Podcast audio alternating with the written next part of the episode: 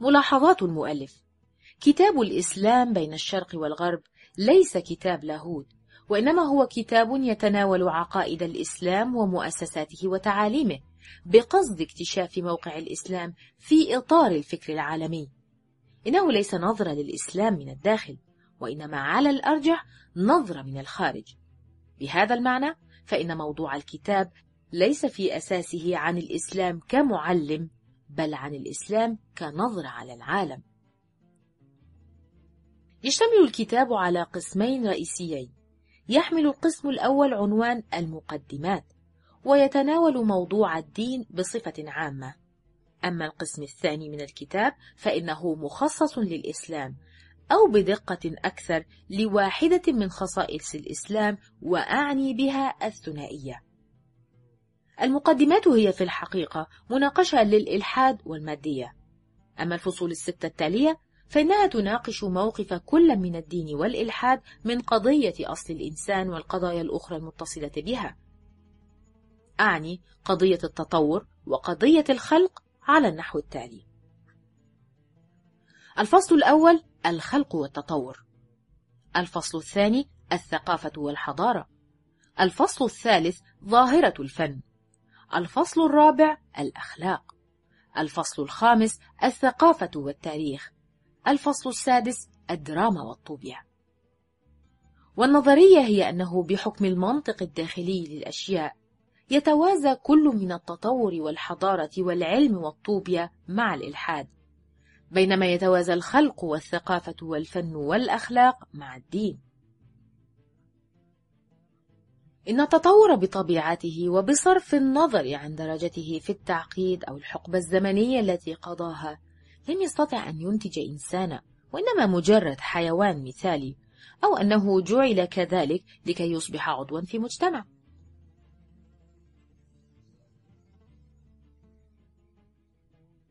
إن الاشتراكية باعتبارها نتيجة عملية واجتماعية للمادية لا تتعامل مع إنسان بل على الأرجح مع تنظيم حياة الحيوان الاجتماعي.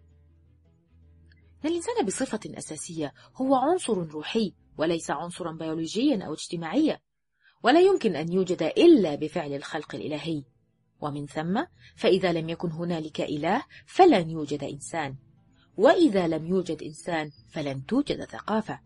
إنما فقط الحاجات وما يشبع هذه الحاجات. بمعنى آخر حضارة فحسب. إن الإلحاد يقر العلم والتقدم. وحينما ترد كلمة التقدم في هذا الكتاب فمعناها عند المؤلف مقصور على التقدم المادي والتقني. وسنرى أن هذا بالفعل هو المعنى الذي يقصده الماديون والعلمانيون عندما يتحدثون عن التقدم. فلا غرابة أن يعتبره المؤلف ضد الإنسان ما دام منفصلا عن شروطه الأخلاقية الدينية. بينما ينطوي الإلحاد في جوهره على إنكار للإنسان وللسبب نفسه ينكر الإنسانية والحرية وحقوق الإنسان. إن التناقض بين الثقافة والحضارة يقوم في الواقع على تعارض أساسي بين الضمير والعقل بين الوجود والطبيعة أو على المستوى العملي بين الدين والعلم. كل ثقافة مؤمنة في جوهرها وكل حضارة ملحدة.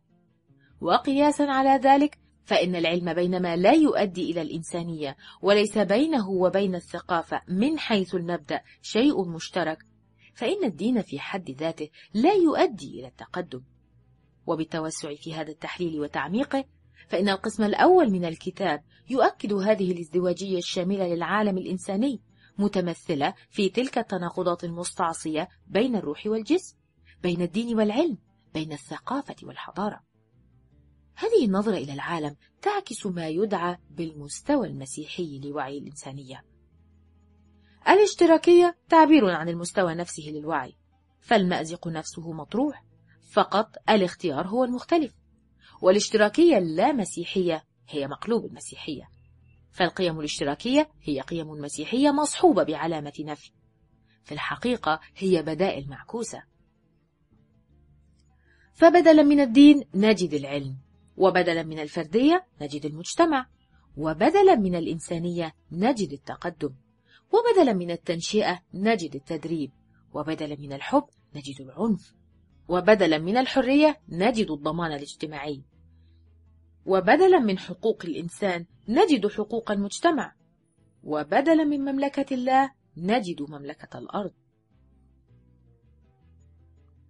هل يستطيع الإنسان التغلب على هذا التناقض؟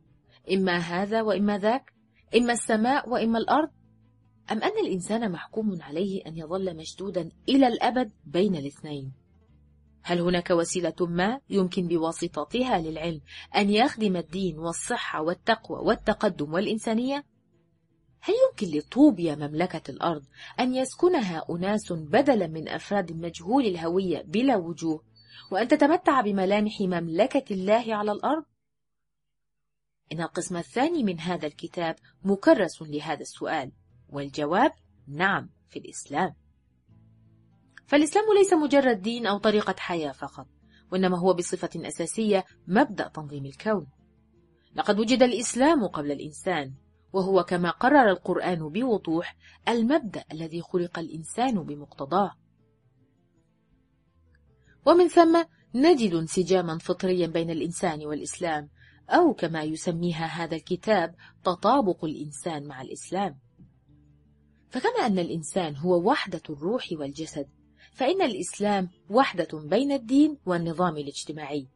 وكما أن الجسم في الصلاة يمكن أن يخضع لحركة الروح فإن النظام الاجتماعي يمكن بدوره أن يخدم المثل العليا للدين والأخلاق.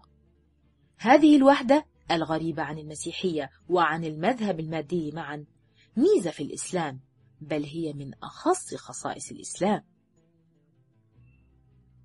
هذه الفكرة التي نحن بصددها يجري بحثها في القسم الثاني من الكتاب خلال مناقشة سلسلة من الموضوعات في مجالات الدين والقانون والثقافة والتاريخ السياسي.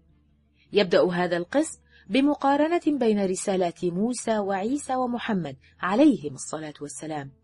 وهي تمثل إجابات مبدئية ثلاثا لمواجهة الجنس البشري للتاريخ في حين أن القرآن مركب فريد يجمع بين واقعية العهد القديم ومثالية العهد الجديد. في الفصل الثامن هناك تحليل لأعمدة الإسلام الخمسة الرئيسة حيث تحتل الصلاة عموده المركزي. إن الصلاة في الحقيقة خلاصة الإسلام ككل إنها شفرته أو صيغته الكودية. ومرجع ذلك أن الصلاة تجمع بين مبدأين في إطار واحد يعتبران حسب النظرة المسيحية متناقضين لا يلتقيان. أعني بذلك الوضوء والصلاة. هذان المبدأان يذهبان عميقا في بنية الإسلام. إن العقلانية التي ترفض الرؤية الجوانية والرؤية الجوانية التي تستبعد المدخل العقلاني ينتهكان مبدأ التوازن في الصلاة.